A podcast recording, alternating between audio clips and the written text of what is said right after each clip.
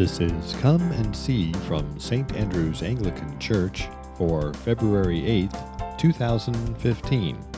The Gospel is taken from the book of Mark, chapter 1, verses 29 through 39. The message is by Father Ron Baird.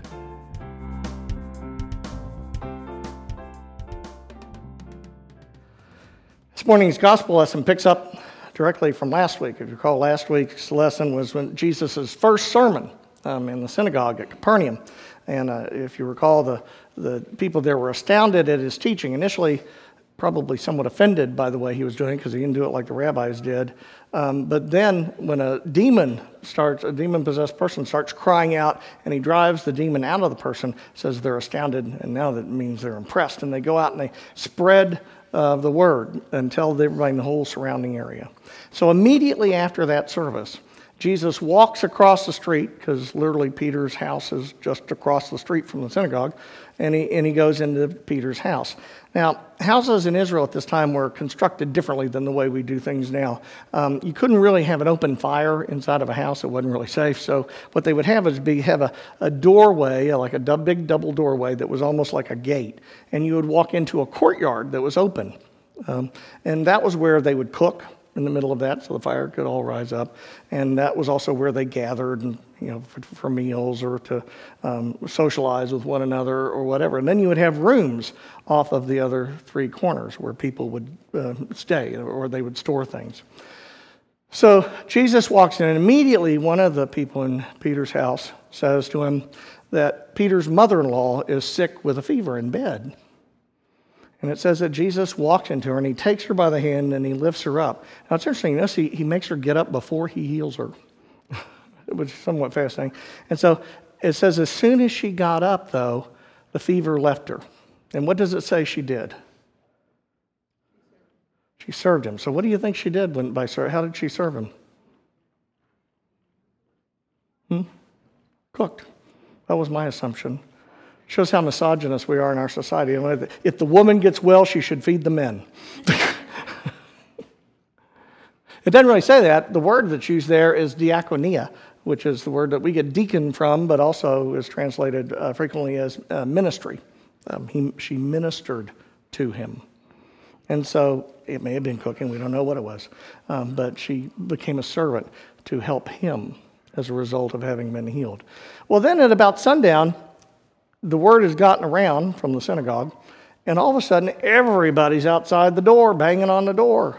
You know, because and they brought everybody they could find that was sick, had you know hangnail, whatever, um, who was demon possessed, you name it, and they brought all of them to Jesus. And so one after another, he's you know casting out demons, you know healing the sick, doing all this sort of stuff.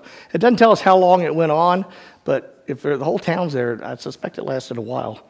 Um, it's almost like somebody put out a sign that they opened up a free clinic or something. And so everybody was coming. And it says that, so when Jesus finally does get to bed, um, it says that he got up early in the morning and went out to find a secluded place to pray. Now, that early in the morning is literally translated, he got up at the fourth watch. The fourth watch is between 3 a.m. and 6 a.m. That's what you call getting up early. And what's interesting, at 3 a.m., between 3 a.m. and 6 a.m., you wouldn't think there'd be anybody up in the house either, but he apparently he knew that wasn't going to last. So he went off out into the neighboring hillsides to find a quiet place where he could talk to God alone. You know, it doesn't tell us what he said. I know what it, he would have said if he were me, and that's it. God, what did you get me into this for? Because just constantly people coming with problems. You know. Um, but eventually, it says Simon and his companions uh, found him. Now, that word companions can be a little misleading too, because it almost sounds like it's Simon and um, Andrew and James and John or something. But actually, it says Simon, it literally is Simon and all those who were following him. Now, who do you think would be following Simon?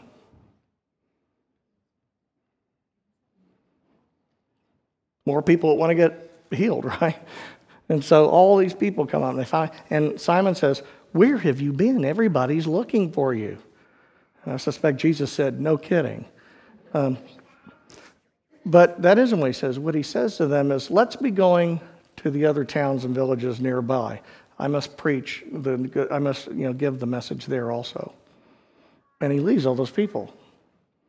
Because part of what happens is, is that Jesus didn't come to heal the world. You know, as much as we'd like for him to, at least not heal it in the sense that we think about it, you know, we, we would really like, and most times we pray. You know, if we're sick, we pray. You know, if we, you know, have somebody who's on death's bed, we pray. If we, you know, you know, do anything, you know, if we're playing football and we're losing, we pray. I mean, whatever it is, I mean, we pray. We ask God for help, but, but we tend to forget that God really isn't Santa Claus. I mean, he isn't taking a list down and go, oh, yeah, I'll fill that next. I mean, that's not the way God works. God does things for his own purposes. And while healing is what he has in mind, it's not the same thing. So we have to go back and look at the differences. When Peter's mother in law was healed, she immediately got up and began to do ministry for him. What happened to all those other people who got healed? Apparently they left. And they did have the niceness to go tell everybody else about the fact that you can go get your hangnail removed over there and it's no problem. You know, pain free dentistry, the whole bit, you know, I mean, over there. So everybody comes flocking to the place. But they didn't really do anything with it, did they? And that's part of the problem, is that that's not what Jesus came for. Because the truth is, is that that isn't healing. It's putting things into temporary remission. You know, the truth is, is that if you heal a disease, does that mean you'll never catch another disease for the rest of your life? No, it's just taking care of that one. And unfortunately, we tend to have the same issue today is that, you know, has anybody been sick with all the stuff that's been going around lately? What'd you do when you got better? Hmm? Went back to work? that's what most of us do. You know, we just go back doing what we were doing before. It's like, I'm glad that's over. But it didn't really change us, did it? That's not the kind of healing that Jesus has in mind. The kind of healing that Jesus has in mind is much more than just healing the body, although it includes healing the body. Sometimes, sometimes not. But, but it's about healing the body for a reason, so that we can be ministers, so that we can serve. And that's the response that he looks for, is people whose lives are changed